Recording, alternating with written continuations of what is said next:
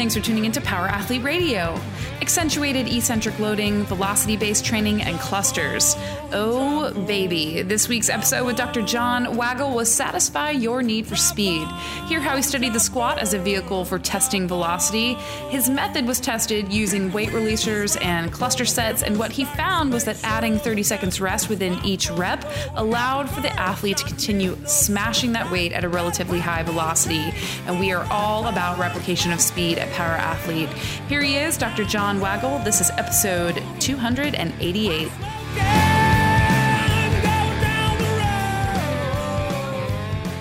Power Athlete Nation.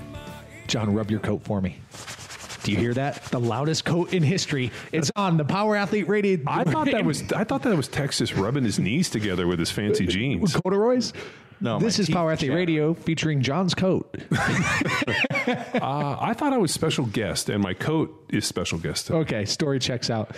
Oh, so now we're gonna have a fucking dress code email sent over, and Luke's like, "Hey, uh, you know, can you please uh, subscribe to the dress code, which means that no loud puffy coats on the podcast." No loud puffy coats, no pants. It's been that way since fucking episode one. Where have you been, man? No wonder Texas, uh, little Texas, so cold.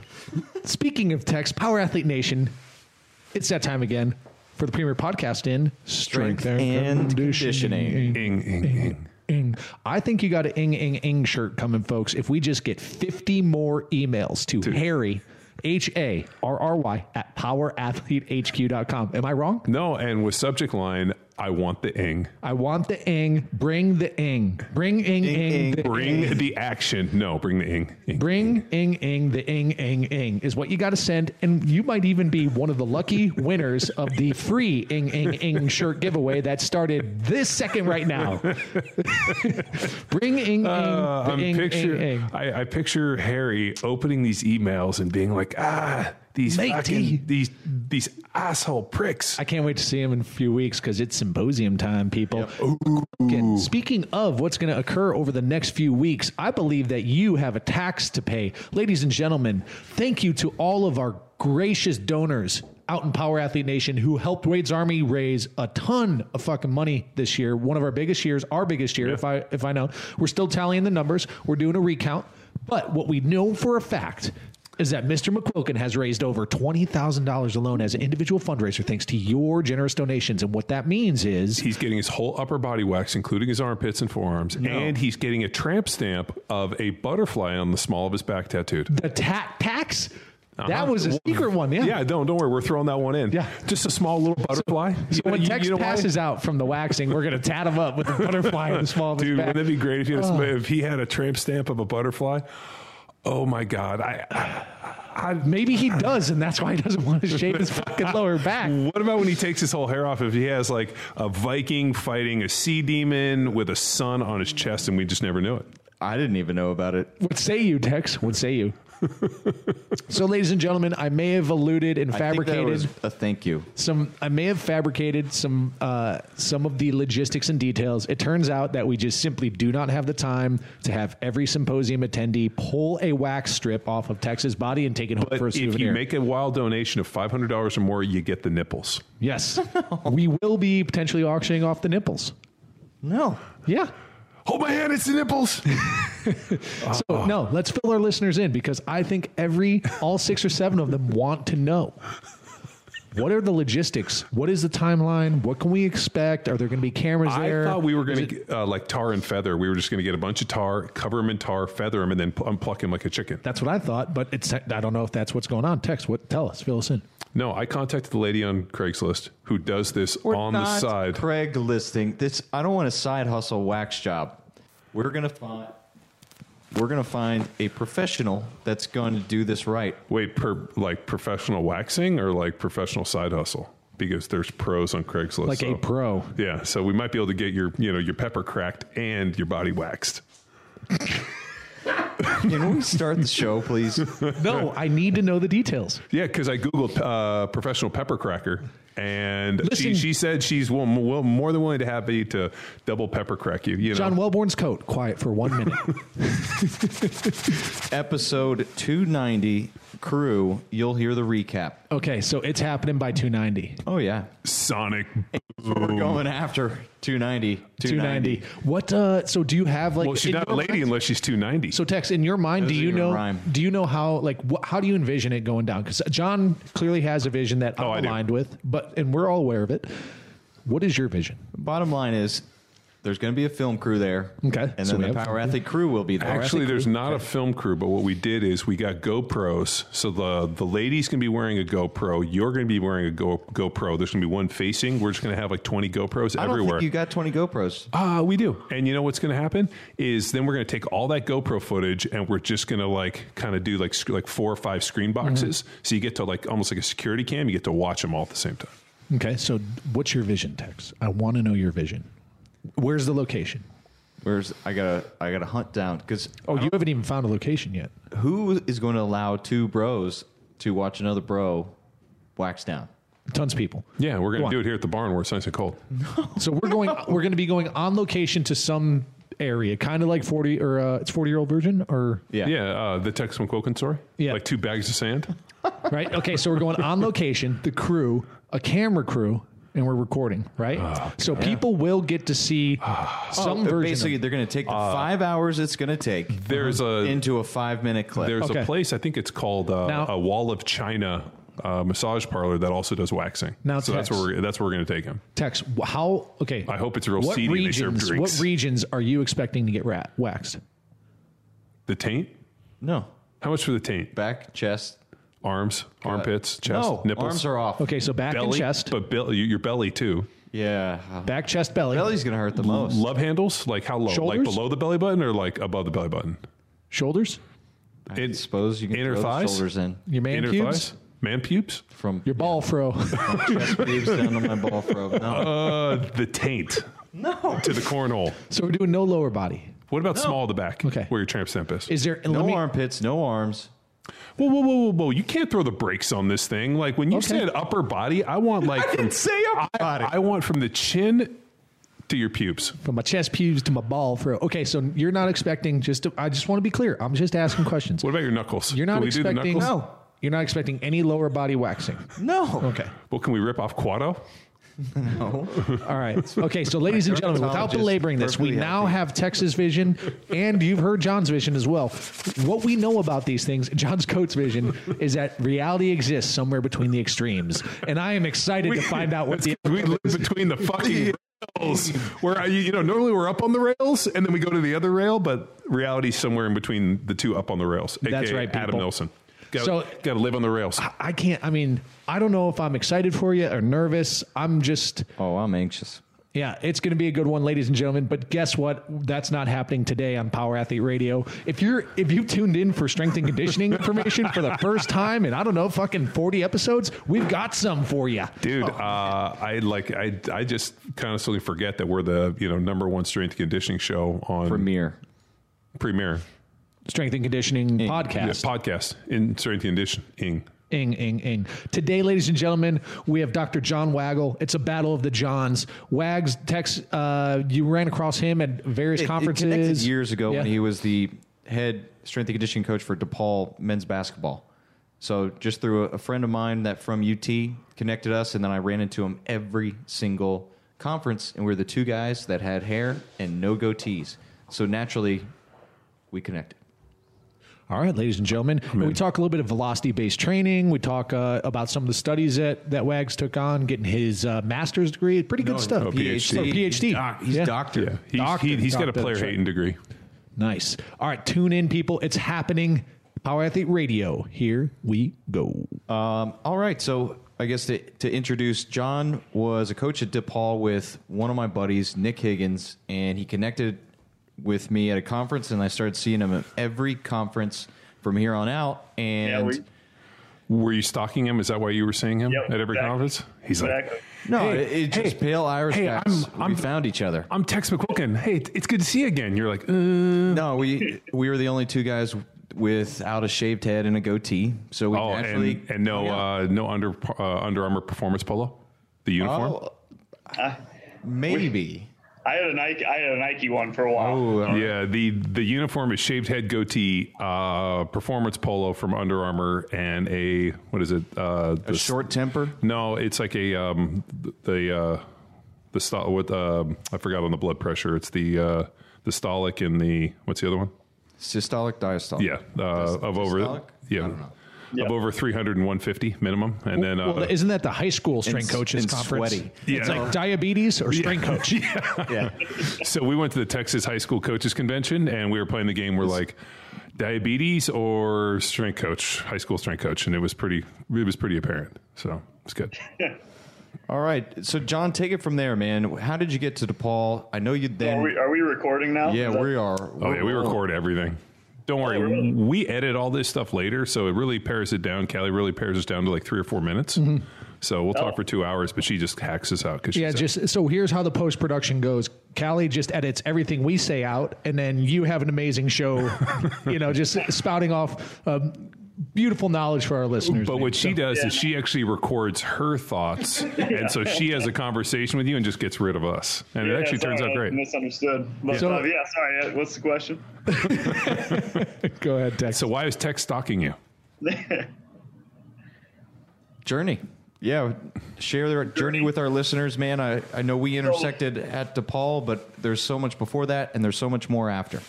Yeah, yeah. So I was I had a kind of an interesting uh, journey into strength conditioning. I played four years of college baseball, uh, a little small school in my hometown uh, that I'm very proud of called Augustana. Um, and from there, I was fortunate enough to uh, have the opportunity to play two years of independent baseball.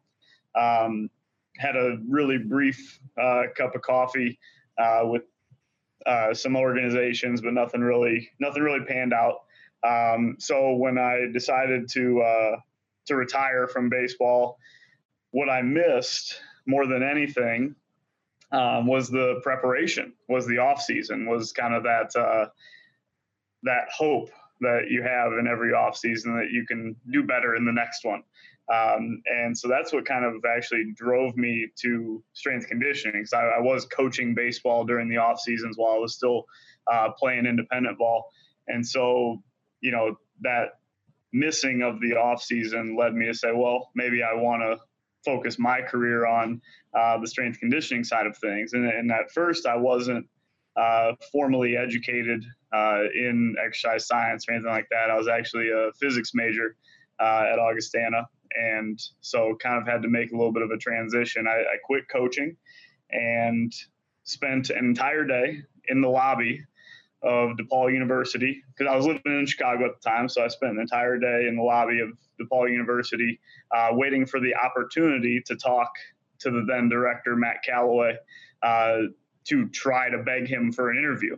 Um, and so I'm sitting there with a full suit on all day, just waiting for the chance to talk to Mac. And unfortunately, it was, it was one of those days where there was a bunch of men's basketball things going on and stuff like that. So I was sitting there for quite a while.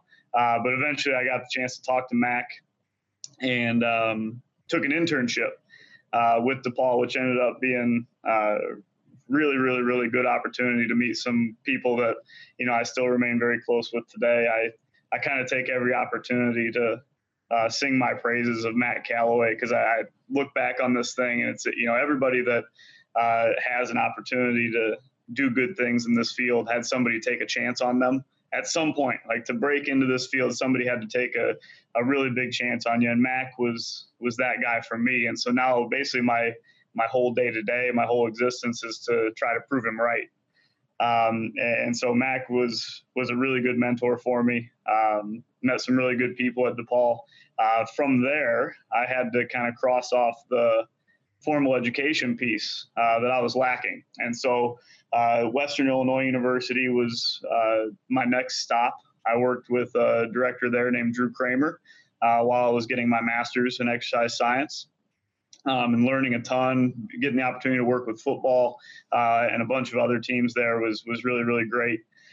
Um, and then I, uh, I actually had a paid internship at the University of Georgia under Katrin Koch that I never went to. I had a had a lease. I had a a, you know, an apartment. I had a, you know, everything going. I was in my car driving down to Athens, and DePaul called me, uh, offering me an assistant position. And so I uh, turned around and went back to Chicago and started working as an assistant um, at DePaul because Jimmy Duba, who was an assistant at the time, uh, left to take the UNC Charlotte men's basketball gig. So I kind of went into the staff as a as a full time coach then.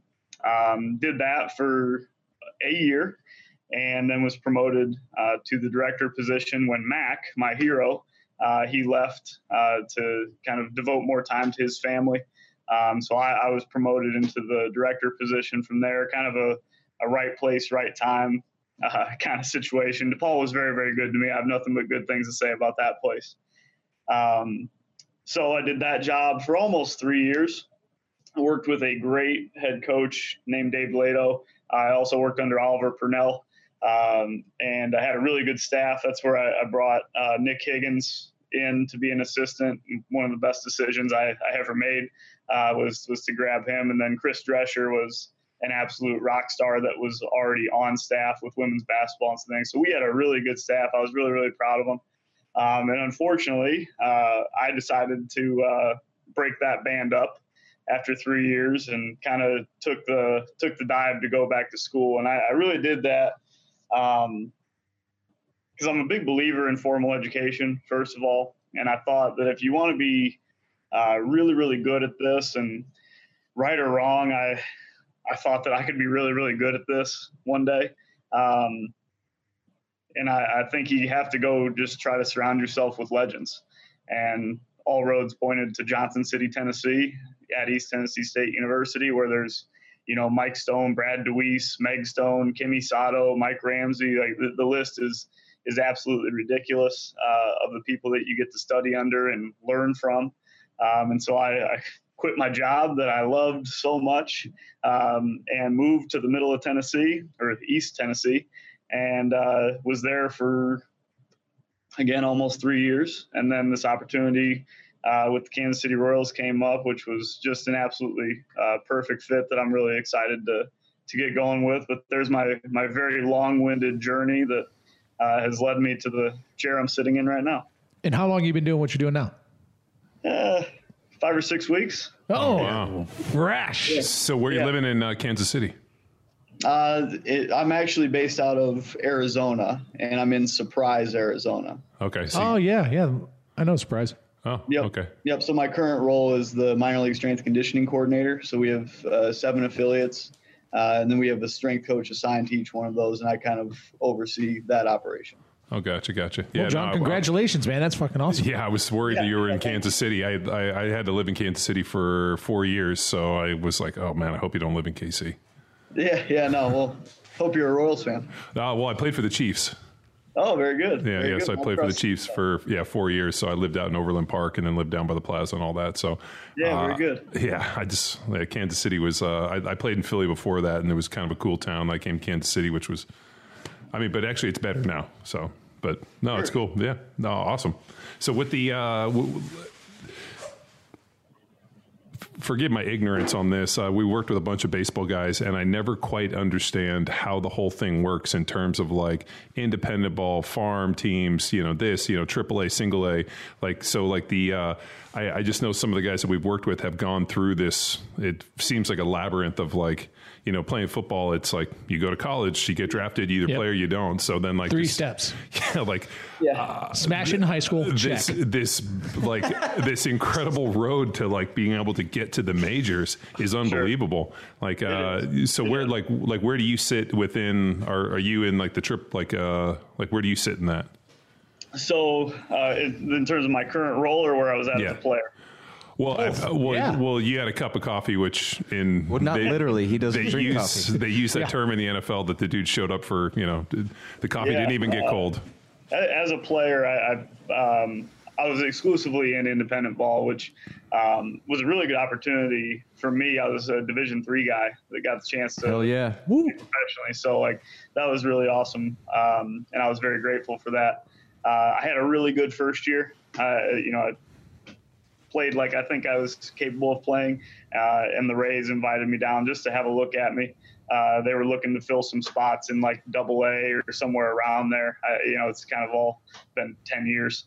Uh, but I, I, didn't show up and do very well. And so they sent me right back home. And I went back to independent ball uh, for a second year and didn't do so well. And so then after that, I decided to retire and go into strength conditioning and all that. But uh, so independent ball is kind of a, it, it is for people like me that maybe didn't get signed out of college or get drafted out of college and gives them an opportunity to showcase what they can do. But it's also an opportunity for players that uh, get released from the affiliated organizations or, uh, you know, didn't quite make it or contracts didn't work out or, you know, whatever the case may be. And it gives them an opportunity to still uh, play some really competitive baseball. I mean, I, I've heard from people who actually played in affiliated baseball that it's you know it's very competitive. The talent levels there, um, and it's just a it's a really fun environment because winning is really really important too. And so uh, it, it, was a lot of fun. I'm glad that I got to do it. Cool.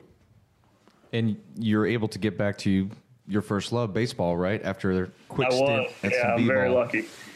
Very lucky, and especially being from the Midwest. Um, you know, it's kind of special to be with a, a, major league organization that's based out of the Midwest too. I mean, you, you always uh, like to be involved with something that's relatively close to home.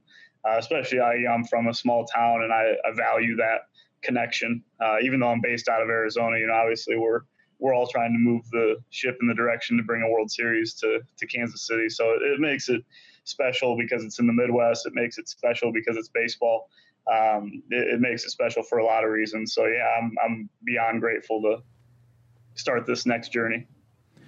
Awesome, man. I want to begin our conversation into what you studied.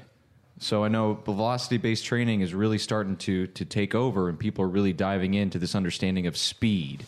So mm-hmm. I'd love to start where where did the motivation come from to spe- focus on that topic and then, really, what did you start to unfold throughout your time at East Tennessee? Yeah. Um, so I, have gosh, I got to be involved in so much research there. It was, it was great because that, that was one of the hats I wanted to put on. You know, I'd been a coach for so long uh, that I wanted to kind of dive into the lab and, and see what, see what was going on in that regard. Uh, mostly because it really lets me uh, read research with a much greater appreciation or uh, at times critical eye. Uh, but uh, you know, the uh, the crux of my dissertation was accentuated eccentric loading, and part of that uh, with like weight releasers and all that cool stuff, uh, really really heavy squats. But part of that was looking at the differences in barbell velocity across uh, four different load conditions actually. So we looked at accentuated eccentric loading, and just by the nature of it, with the weight releasers, you have to you know put them back on every repetition if you want to overload each repetition. And so it inherently becomes a cluster. And so we looked at accentuated eccentric clusters, and then we looked at traditionally loaded clusters. So no weight releasers, looked at the differences between those. And then we also did traditionally loaded straight sets. So just a regular old set of back squats, no no rest in between repetitions. And then the last one was kind of a unique load condition that was explored for the first time uh, which was know, out of the brain of Dr. Mike Stone. Uh, he, you know, he said like, "Hey, what if we just overloaded the first repetition and then did the subsequent four without the weight releasers on? So now you don't have to uh, provide inter repetition rest. You, it, you just do your squat and then you continue going with the with the next three or four or however many you're doing in the set. And so those are kind of the four things that we looked at in my dissertation, and and part of it was um, exploring uh, those kinematics with barbell velocity. We also, we, you know, we had it hooked up to an entire potentiometer and all that. So we were able to do synchronized force plate collection, uh, do power outputs, do rate of force development, do all of that stuff as well. But our findings, looking at the differences between those four load conditions, um, was basically that if you give people rest, like in a cluster set, their velocities are higher. Uh, the force outputs aren't altered as much as the as the velocities, but you know it's it's kind of logical. But there's not a ton of literature on cluster sets, and there's even less on accentuated eccentric loading. And so pretty much, you know, these are you have to answer the simple questions first, and that's kind of what we aimed to do.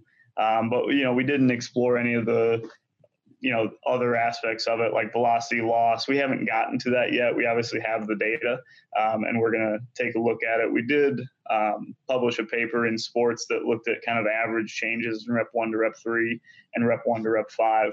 Um, and, you know and again the, the findings kind of came out all roses for cluster sets. Um, and we did find some interesting things with that uh, first repetition only uh, configuration. I know I'm on kind of a tangent. You asked about velocity based training. No, no, it's beautiful. No, no, I'm super interested on the clusters. Can you give us like the parameters of rest on the cluster and then like uh, uh, oh, percentage yeah, of one RM? I mean, like uh, just some of the. Yeah, I probably should have led with that. My apologies. Uh, so it was guys listening that don't know what cluster sets are, it's usually you perform one heavy set or one sorry one heavy rep, and then you put it in and you rest a certain amount of time, and then you take another. Uh, it's a really good way to get like a um, you know I guess you could say like a high load, high volume set. Uh, you know, and using fatigue, but there's, a, I'm sure you're going to like a million different factors from like yeah. base level of conditioning, rate of force. I mean, all these things are, you know, I mean, we, we've used cluster sets pretty well um, but only do it at certain points in the training. I, I don't know how sustainable they are. no, absolutely, absolutely. And the, this is actually something I I'm uh, I just spoke on in North Carolina last week. Uh, it was you know for Nate Brookreson invited me out to do one of the NSCA state events, and so that's kind of the the cool thing about clusters is they're I think a little bit more versatile than they get the credit for being. Um, I think we can improve the quality, and by that I mean the velocities, the power outputs, things like that. But we can also improve the quantity, so the the work being done, um, and that improving the quality piece is kind of what Tex was originally asking about, and that it stems from Comey's original work that in like five to nine maximal contractions, you start to see drop offs in force, rate of force development, bunch of metabolites come in. And so like in order to maintain those velocities those power outputs or even the the movement quality or the technique you give people rest. Um, and and so in the case of my dissertation work we gave them 30 seconds rest in between every repetition. Um, and uh, it was set at 80% of 1rm for us for three sets of five. And that was the same across all of our load conditions minus that we removed the the rest in certain conditions, but uh, but we kept the loading the same. And basically, what we aim to explore with this is does providing this rest uh, permit higher velocities, permit higher power outputs? And our answer was yes. Um, now AEL uh, had some unique characteristics in terms of uh, eccentric rate of force development, tended to be higher uh, when the overload was applied. And uniquely, uh, when you only overloaded the first repetition, uh, the subjects tended to hold on to um, those elevated eccentric rate of force development characteristics for two subsequent reps. So you saw the same as if the weight releasers were still on in rep two and in rep three, but they weren't there anymore. And where, so, uh, where where were the weight releasers uh, coming off? Like, if you guys don't know what weight releasers are, imagine like a, a, plate with a you know like a little plate welded through, and then like a hook that goes over the top of the bar, yeah. and then as you go down, the plate actually hits the ground and releases. Yeah. Uh, so at least that's the way we use them. I know there's yeah. other ways you can like pull a pin and stuff, but like so, sure. where where in the uh, eccentric phase were the weight releasers coming off? Uh, at the very bottom of the squat. So like uh, below parallel accentuation phase we had to. I mean, we had every one of our subjects was a full squatter, so we we had some really good data in that regard. The the like letter of the law in our research papers um, was uh, hip crease below the patella, uh, but just you know anecdotally watching, we we had full squatters in in every in every case, um, and we also provided them weightlifting shoes, which helped. Uh, so one, so they could have standardized footwear, but two, so we could have uh, deeper squats that were going to give us a better representation of of what was actually happening because that's always the tricky thing about um, squat studies or you know in general is that man can squat look squats can look a lot different depending well on, anthropometrical uh, ratios i mean you get a dude's long legged and you know short upper yeah. body and all of a sudden he's you know he's doing like yeah, some weird so good morning we had a pretty we had a pretty homogenous group um, in terms of anthropometrics and more importantly we had a really strong group our average um, back squat to body mass ratio is 1.8. So mm-hmm. like they're They're So these were small. advanced, like like advanced lifters who you know had had um, you know an understanding of movement patterns and had trained. So they were Mm-hmm. you know. And what's interesting is most of the studies, and this is what I always hate, is is always trained. It was always done on like untrained individuals. Whenever I read any of this stuff, it's always like untrained individuals. I'm like. Okay, so but, but what do we know about untrained individuals? They can basically go beat Yeah. on a snare drum and their squat goes up. So it's like uh, that's why I always, whenever I th- see things like this, I always look for the ones where it's like, oh, we used uh, advanced or trained individuals. Right, and part part of the rationale with that, um, because we were looking at eccentric overload, I tend to think that you know part of the limiting factor that makes it makes AEL an advanced tactic is that that overload can alter technique, and so by having advanced lifters, we limited that, um, and you can see it actually that we didn't alter the mechanics of the movement uh, substantially. You can see it from the potentiometer data. Um, like eccentric durations were still the same, and horizontal displacements were still the same, and vertical displacements were still the same. All that stuff checked out. Uh, that we had congruency across our load conditions, but that was part of it. Is that like, well, if we're going to put 105%, which was our eccentric overload uh, prescription, if we're going to put 105% uh, of concentric 1RM on somebody's back, like we don't want their uh, just ability to maintain the natural mechanics of their back squat to be a limiting factor. Um, and, and so, yeah, I think that um, that's a really, really important piece. So and that's something eighty percent was on the bar. 80 percent was on the bar, and you guys went up another twenty five on the weight releasers.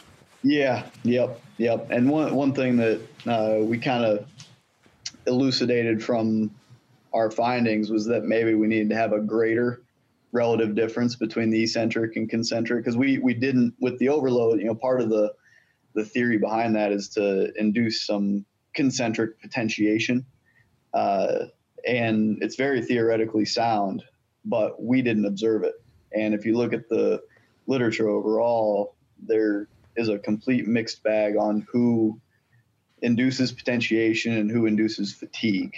And you're, you're you know you're on that fine line as it is. Um, and we were on the side of fatigue, unfortunately. Um, but I think part of that was because we only had a 25% difference between the eccentric and the concentric, 105 to 80. And if you like, we didn't even think about looking at the load prescription in this manner until after the fact. Um, we arrived at 105 and 80 because we kind of looked at the literature overall, looked at the eccentric and looked at the concentric separately, and said like, well, these are the these are the loads that tend to give favorable results. But uh, what we kind of failed to see was that relative difference piece. And when you look at it again from that angle, you started to see 30, 40, 60% differences were the ones that um, were having potentiation effects. And so I think we might have been just inside a maybe magical window of 30%. Um, that was the reason we induced fatigue in our subjects uh, rather than having them experience potentiation. So what you're saying is that you were too heavy on the concentric. That if you you know because the 105, but if you had maybe lightened it to like six, Yep. you know, if you look at like the dynamic stuff, I mean, compensatory acceleration usually 65, 70 percent is kind of where they you know. And I know that the the biggest track is if you're doing the speed work and it's too heavy and you can't move the bar fast, it's like a negative effect against you. And we saw that with the Tendo. I, I think that's probably where I would go is to lighten the concentric, um, but it's also you know maybe worth the inquiry of what if you increase the eccentric. Uh, so you know I don't know how magical that relative difference is, or if it was a concentric load prescription problem, um, and so that's you know calling all researchers to you know maybe explore some some future avenues with this, but i i there are still such basic questions with AEL and clusters that we don't know the answer to, like the ones that you know you're talking about. And so I, I kind of hope more than anything that um, there's kind of a jumping off point to keep exploring these things. Did, did you guys do any controls of the athletes? Like, um, I don't know, like any like jumps or plyos or, you know, anything where like, you know, you observed everybody, you know, one dude had like an 18 inch vertical, another guy has a 40 inch vertical, and that guy's, you know, inherently genetically for trained faster. Or were there any like, you know, because I, I know whenever we do any of our testing stuff, I always throw things out there so I can get rid of the outliers. Mm-hmm. You know, where all of a sudden you're like, wow, this dude was able to move, you know, at X amount of speed, but yet that dude's got a 40 inch vertical, and you're like, well, there's some genetics involved in that. Like, yeah, you yeah. know, um, kind of kind of funny you should ask. We we did a lot of that. Um, it was kind of a completely separate uh, study. Uh, we collected ultrasound of the vastus lateralis cross sectional area, muscle thickness, pennation angles. Uh, we drew blood, and from that did genotyping. So we did like actin three and ACE uh, genotyping. Um, we did fiber specific cross sectional area from muscle biopsies um, and fiber specific cross sectional area distribution uh, from those same vastus lateralis muscle biopsies. It was actually taken from the same site uh, as our ultrasound. Um, and along with that, we did an isometric squat. So not we didn't do jumps, but you know people do an isometric mid thigh pull. Because we were doing a squat study, we did an isometric squat. Um, so we set the knee angle at 100 degrees, uh, which is you know right around sticking point, and uh, just did isometric characteristics from there. Did rate force development, impulse characteristics, um, allometrically scaled peak force, peak force, all that. Basically looked at um, how those characteristics, the genetic characteristics, influenced potentially because we only looked at two candidate genes, uh, the fiber characteristics, the whole muscle characteristics, um, as well as the force production capabilities of those people. Um, and then we did a 1RM back squat as well, and that's how we assigned load. So kind of to not leave the the squat load conditions just yet. Like that was kind of our um, number one for load prescription, but number two to see how strong these people were. Um, and you know what you tended to see was that strong people, uh, in terms of the AEL and the clusters, they tended to perform uh, a little bit better, but it wasn't. Um, statistically slow necessarily, but I think a lot of that just comes from uh, everybody was pretty strong, and so it was hard to to differentiate uh, between like weak and strong with a with a population class like that because I think we, I mean we had uh, I think four subjects that were north of double body weight, and then all the other ones kind of hovered around that 1.5 to 1.8 uh, range. So yeah, but you know, long story short, we we collected a lot of information on our subjects and did it really well. I mean, I, it, it was my first kind of large scale research project, and so your head's spinning a little bit, but um, got to go in a wet lab and you know pipette and do genotyping and biopsy staining and all that cool stuff too. So yeah, we we looked at a lot of stuff. What was the one takeaway from it? Like, if you could say, hey, you know, here's the one thing that I learned from all the research, or one thing that's actionable. Like, if I'm listening at home and I hear all this great stuff and I hear about clusters and this, like, yeah. I always think, like, what's the one thing that I could change in my life, or at least, like, what did the study do? I, I remember reading, like, a study where they designed, like, little backpacks for shrimp to breathe underwater for the NCA. Yeah. You remember that one? Then they, they built little, like, treadmills for the shrimp and yeah. little breathing apparatuses. They spent, like, it was like hundreds of thousands of dollars to fabricate these mini treadmills for shrimp. And I'm reading this fucking thing and I'm like, um, what can I action off of this? Like, you know, I, I'm, I'm just amazed that they Peel made, and eat. They, Peel and eat. that somebody, I'm more amazed that somebody fabricated mini treadmills for shrimp. And then I wanted to know how they tested it. Like, there was a, a whole bunch of other questions, but like we like, need to get our hands on one of those treadmills for Quoken over here. You mean the, huh? but like, huh? Eh, well, I can shrimp, shrimp, uh, a shrimp treadmill. Maybe we can talk to you guys at uh, uh, True Form. But For listeners, McQuilkin's not entertained. well, he did, you know. Uh, I, don't, I don't know why he would be entertained, but like, what would be the one thing that you could like take away and say, hey, you know what? Like, being able to incorporate clusters within your sets, or if you're doing any type of speed work, to use clusters so that the quality of the movement. I'm just wondering what the one takeaway would be.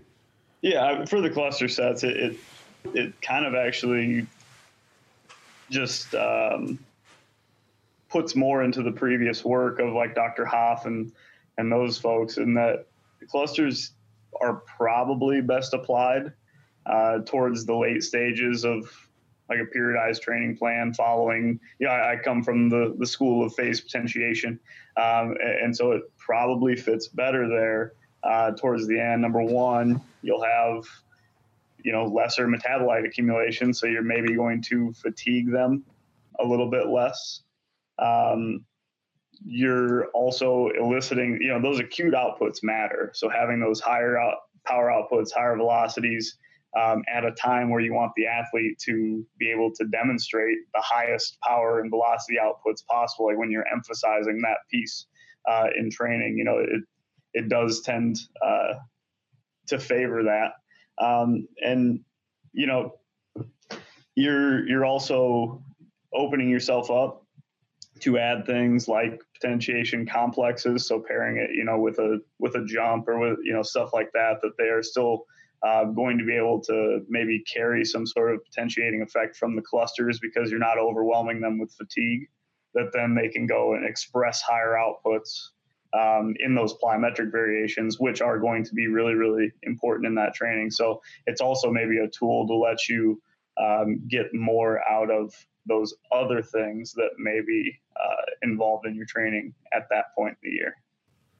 Did you survey any of the subjects on like training age, how long they've been training, what type of training they've been following, sessions per week, you know, just like kind of the anecdotal history or life cycle? Of the my subjects? Yeah, yeah. Uh, they our requirements were that I mean that they resistance trained. I think it was three days a week in a program that involved the back squats for at least two years. Um, but that really kind of like that's very research speak, mm-hmm. um, and it kind of you know underrepresented our our population a little bit. Like I mean, we had some very very trained people um, that were coming in and training hard uh, three or four days a week and, and following some pretty good training uh, prior to participation in our study. And that, you know, it wasn't top to bottom necessarily, which is why you have those those criteria. But um, the large portion of our subject pool was, was pretty experienced lifters. Nice. Thanks.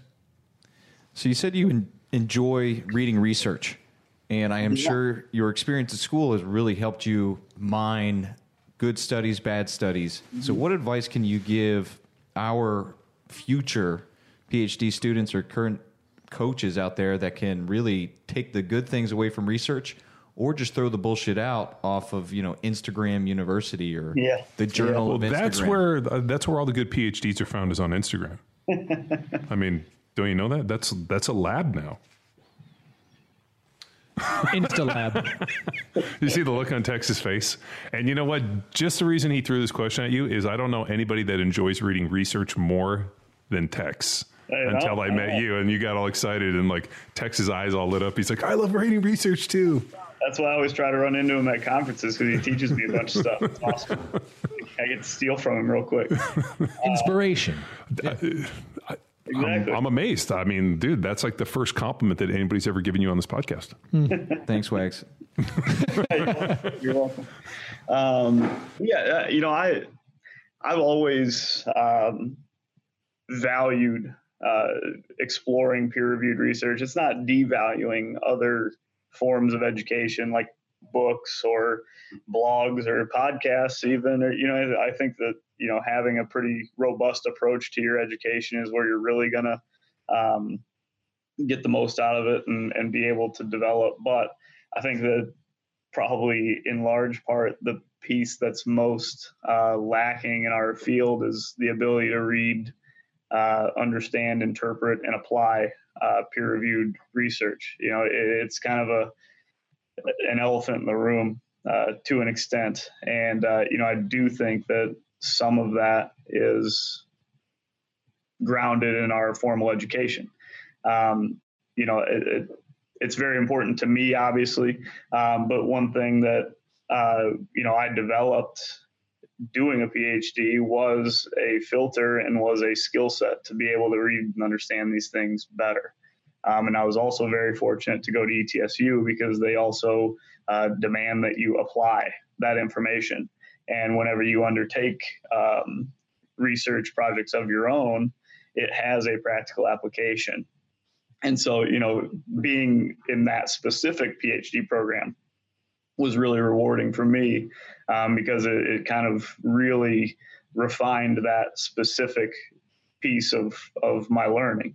Because um, now I can go and I can find the research papers uh, myself and read them, you know, and it, it, really opened up the door to help me educate myself by teaching me uh, those things. And, and I think that not that you have to go get a PhD in order to read a research paper and understand it and apply it and interpret it and all of that, but that is one of the things that uh, you're required to develop in a PhD program. And I think if you can find a really, really good uh, master's program, that that skill set can also uh, be developed there.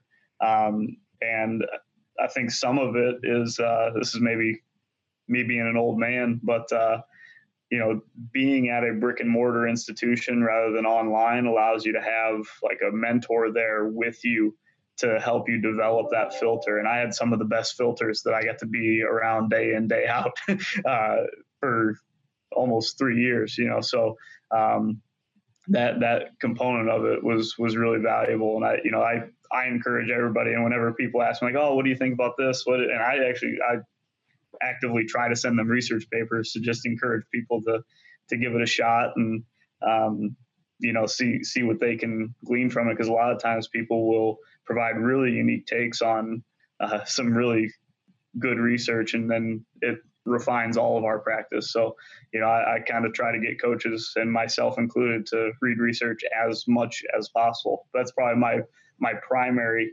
mode of education. As much as I love books and I love podcasts and I love going to conferences and you know doing all that stuff, I, I think we all need to be uh, grounded in that peer review piece.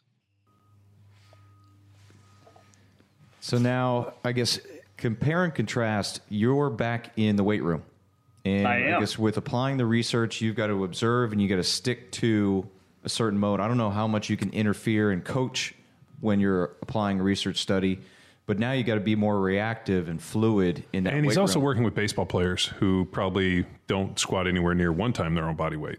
I mean, as we know, collectively, baseball players are by far the laziest of all athletes. So they're athletes now. But they're the highest paid. aren't they? Uh, yeah, they're not really athletes though. It's organized grab ass. It's like chess and golf. The battle of the Johns.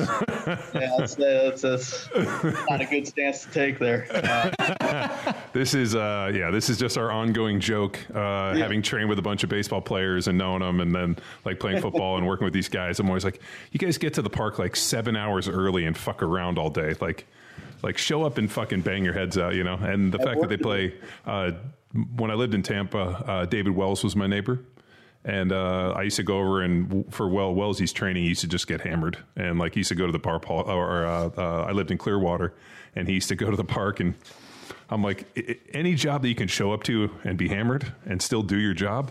Ah, I don't like. That's a tough one for me as a football player because we couldn't do that. or Probably maybe he's just that good. he was that fucking good, and he just threw fucking threw the gas. outliers. Yep. That's Outliers. what, yeah, total outlier. And uh, so, yeah, uh, it's just been an ongoing joke for years about baseball players. I'm like, it's organized grab ass. It's not a real sport. so, no, but I'm just, uh, I mean, but uh, there's been a huge culture change, especially in baseball, you know, where it was like, hey, don't lift weights. You're going to get tight. You don't want to be big in this. And then all of a sudden, there was like this huge change where all of a sudden these guys, I mean, I remember, you know, we shared a, um, a locker room with the Phillies and like seeing those guys come in and lift weights. And like, I remember one year they were all pretty skinny, and then the next year they were all pretty jacked. Yeah. And so I just saw this huge change. I was like, oh, these baseball guys actually look like they're kind of, you know, more put together. So it seems that training has become much more important within the last few years. Yeah, I, you know, I think probably more than anything, it gives them the ability uh, to tolerate and do more skill work. That's probably what the physical training gives them, you know, more than anything, because like you said, they are such long days. Uh, we have to prepare them to be able to, you know, deal with a lot of baseball. Um, but you know, I think going back to your question, Tex, like you know, in applying all of this stuff, it, the the the man who masters principles. So you know, the more that you can kind of have your your practice grounded in an evidence based approach, the more uh, versatile, the more fluid, the more you know you're going to be able to make sound decisions to uh, fit your environment. And you know, that's probably been you know stepping out of the lab and back into the coaching circle. You know, I just have um, because of my time at ETSU, I have such a better uh, foundation and knowledge and filter and you know just ability to make better decisions hopefully um, but uh, you know and that's really helpful in this setting in particular just because the the athlete population uh, is is very unique. I mean they are sometimes very young. Uh, they are sometimes more advanced in age and training age and uh, all those things. And you know what you try to do uh, more than anything is to, uh, like I said, keep give them the ability to stay on the field and take all that early work in so that they can continue to refine what they do with baseball, but also play over 100 games. Uh, and so it's it's a really unique challenge in, in that regard. And it, it you fight a lot of monotony uh, with their day to day and with their routine. It's a very routine oriented sport, and so you know a lot of what we can do really well uh, from the training standpoint is provide them variation. Um, both in speed work and in resistance training. And so you, you know you kind of uh, look at those just basic tenets of training and figure out which one or ones you can exploit uh, more than anything. And uh, you know, I think that that variation piece is a really important one just because of the uniqueness of the baseball uh, world. Use a lot of uh, like the the velocity based um, principles with the baseball players because I mean they're they're constantly trying to work on acceleration of like a you know a fixed weight object like a baseball or a bat. So I wonder if there's like certain approaches that you would take, saying like, hey, you know, like I, I knew in football, uh, you know, my ability to accelerate my hands was paramount. And I tried to be as strong and as fast as I could because I didn't know if the dude was going to be 260 or 360. Mm-hmm. So there always had to be this idea where I always think about like shot put, baseball, uh, some of the sports where the weight that you're trying to overcome and move as fast as possible is kind of fixed. So yep. I didn't know if there was any specific things that you did in the weight room that you saw had huge transition over to like you know their speed development with a, you know a bat or throwing a ball. Yeah, I mean, I'm you know quite honestly, I'm way too new to uh, answer those questions in terms of like what's what's working, what's not working, and so you know I'm le- I know you guys have had Dr. Szymanski on here earlier. You know, you lean on people's work like his to to give you a head start, and I'm fortunate to um, be surrounded by a lot, a lot of really, really, really good coaches that have been around this game and have produced more big leaguers than you know I, I ever will. And so leaning on them uh, to kind of point me in the directions of, of what needs to be done uh, to specifically prepare a big league hitter or a big league pitcher or you know what I mean. So there there are unique demands depending on position. Um, and then also, you know, my my staff is somebody that I'm leaning on as well. And I work under a great sports science coordinator with Austin Driggers, who's um, doing a lot of the like on-field sports science and trying to uh, give us a better idea of, of what's happening there. But uh, you know, being surrounded by a really, really, really good uh, group of people is is kind of how I can start to answer those questions. But I don't really think I have those those answers right now. But that's what that's priority number one uh, this offseason is to you know make sure that these athletes are prepared for what's coming in spring training. And then we'll uh, you know continue to work towards performance solutions and uh, answer those questions as as they come up. But man you're you're a product of the sport. You got you got all sorts of new knowledge. What are you eager to like sink your teeth in? What do you think you know you're gonna get these young guys doing that uh, you know may not be the answer but you're curious to start to apply yeah, uh, I mean, I I, um, I know I'm always uh, bragging on people, but you know, I, I, think that my time with Dr. Brad DeWeese working at the Olympic training site, he he's the kind of high performance guy over bobsled and all that. Uh, he taught me a lot um, about speed development and having an organized curriculum to enhance uh, on field sprint performance, which is really, really important in baseball. It's especially important um, for us here because the outfield at Kauffman is huge. And so they got to be able to run in order to, to cover that ground. And so, um, kind of taking what I learned from Dr. DeWeese um, and applying it in this setting uh, with another, you know, very unique population, just like bobsled. Um, but you know, Brad learned under Charlie Francis um, and has was a track and field coach for ten years as well. So it's not he's you know been just with with bobsled either. Um, and, and, so, you know, it's kind of what I'm really excited about is to, uh, to kind of see if we can provide these athletes with a, with a very systematic approach um, to their speed because you know the it's all there in the weight room. It's all there with you know what they have to do on the field. That but that skill of sprinting is uh, one that takes a lot of patience to develop um, and takes a lot of details uh, to be coached. And so we're going to do our best to see if we can come up with a really, really, really uh, comprehensive and directed approach to developing their speed. Nice. Yeah. Cool. So speaking of Szymanski, so you helped him or helped a, a big group of coaches put out service or servant. So like to our listeners who check back at that episode, we'll have to double double check the number. Keep talking. I'll start looking. Okay. So, but servant versus service. So, I I feel this is a very important paper for any young coach to read so they don't get taken advantage of. They don't fall in any traps, especially if there's a a D3 strength coach out there. I know they got it hard.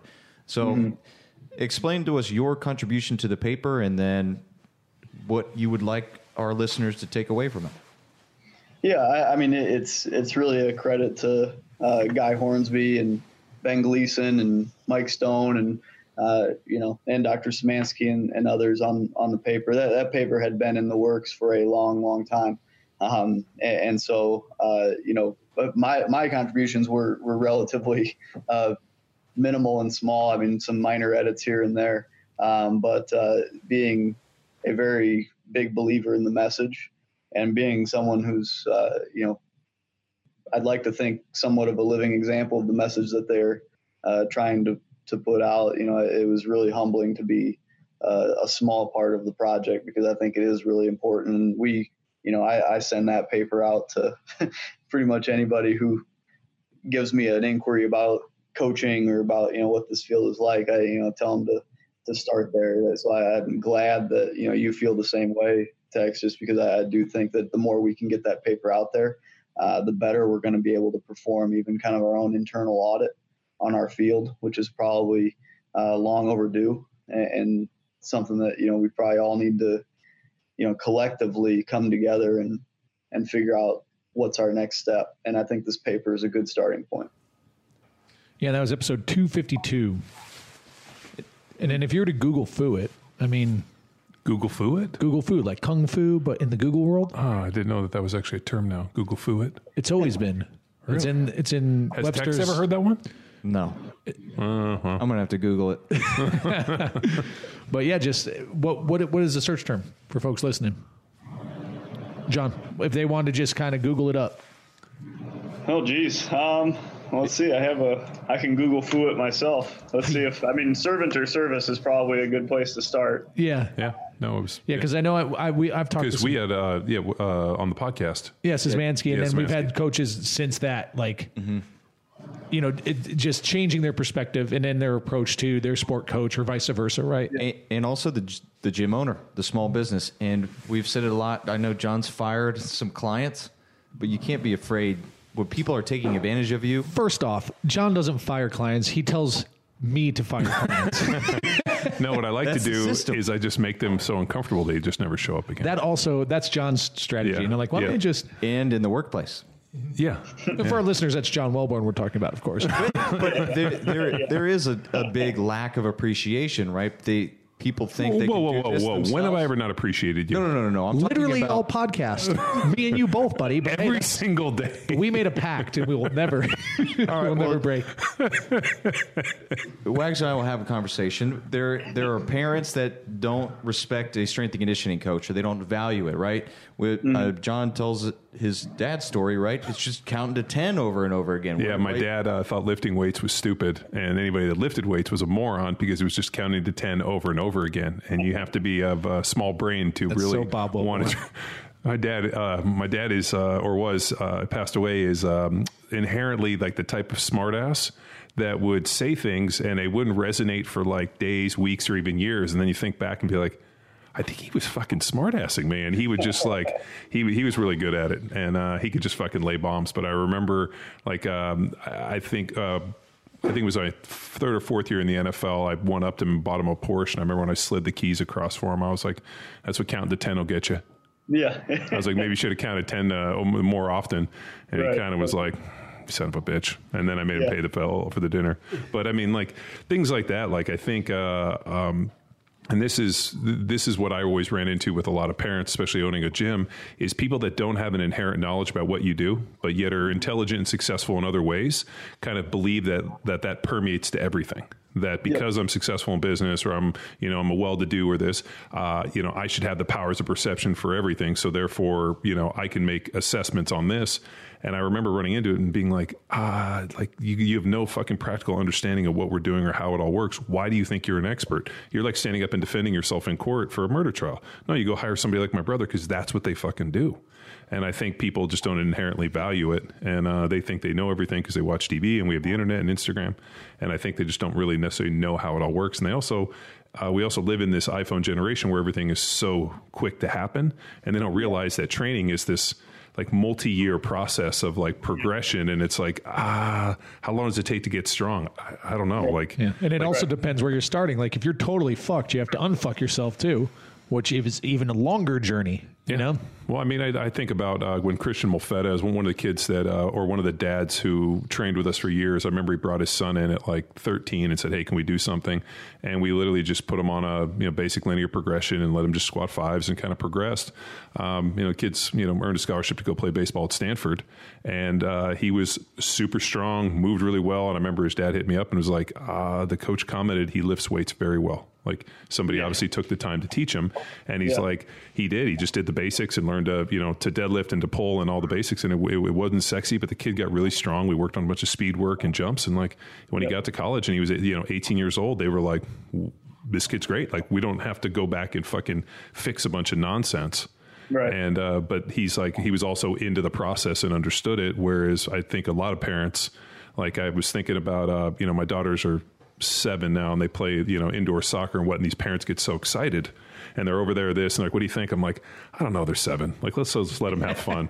There's going to be a day when like this shit isn't fun so let's let them have fun now and these parents are like what are you talking about? I'm like well i fucking have i know a little oh, bit yeah, about this shit. Absolutely right. I mean I, I, don't i don't have children but that that fun piece is underrated uh, yeah. for sure because you know if they if they enjoy practices and things like that at that point you're setting them up to enjoy a long-term preparation process you know later on. And I, you know, I'm excited next week I get to speak at coaches college but you know Joe Eisenmann and some other long-term athlete development people are speaking uh, there. And uh, you know I, I think those people actually you know they have a lot of really good information to put out there and uh, that we need to start listening to hopefully you know do some of these simple things a little bit better with with the youth. But uh, when you start working like, in, and I know you, your study wasn't with beginners; it was more advanced athletes. But I, I have always run into this piece.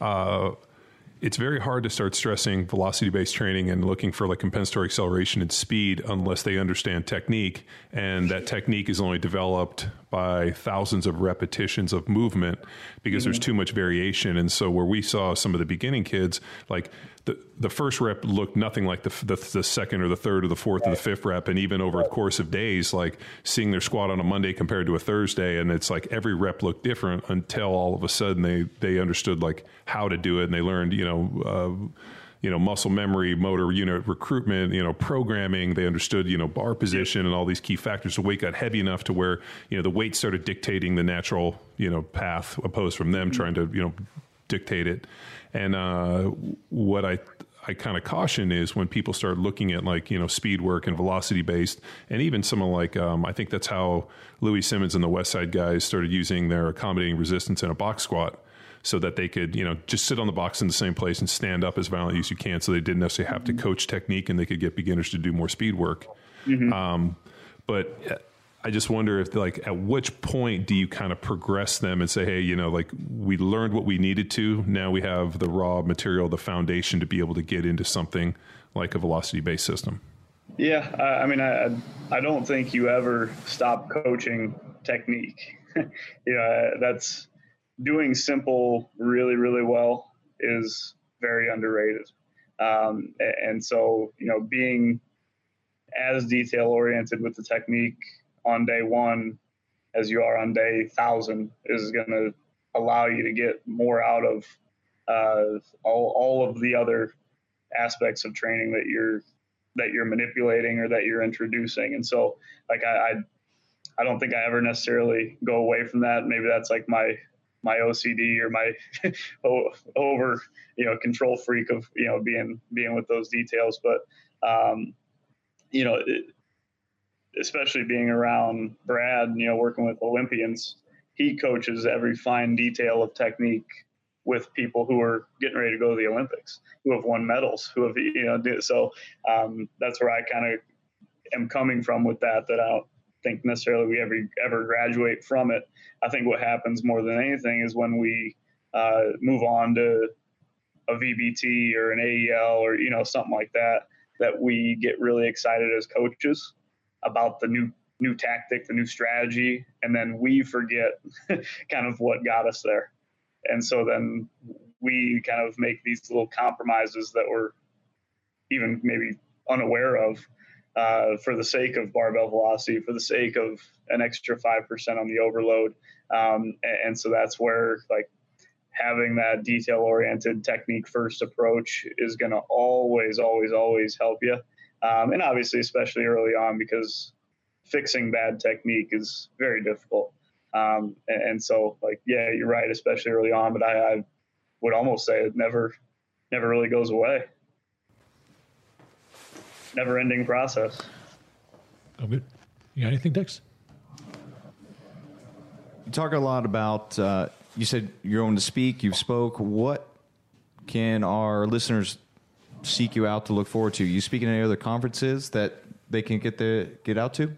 Yeah, so I'm at um, Coaches College next week, which is uh, the Center of Excellence for Sports Science and Coach Education at East Tennessee State University. That's their uh, annual conference. Uh, it should be a, a, really cool talk. I'm kind of partnering with Dr. DeWeese. He's uh, kind of outlining the training process for one of the athletes, and I'm going to talk about. I served in more of like a sports science role uh, on Brad's staff, kind of oversaw the athlete monitoring piece. So I'm going to talk about kind of a, a case study with all the monitoring data, with jumps, with pulls, with ultrasound, with all that stuff, body comp, um, as we move through a six month period of training.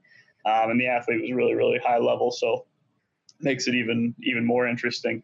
Um, but then after that, I uh, I think I have a little bit of a break, and I probably needed to uh, get ready for spring training and uh, make sure that uh, you know my my new job is is priority number one here. Um, and so um, I, have got a lot to get done. We've got a lot of uh, you know things to get off the ground before all of our even our coaches come back uh, there for spring training. But I'm always accessible via email or uh, Twitter is kind of my social media of choice. I haven't yet graduated uh, to Instagram. Maybe I, I have an Instagram account, but I've yet to I've yet to post.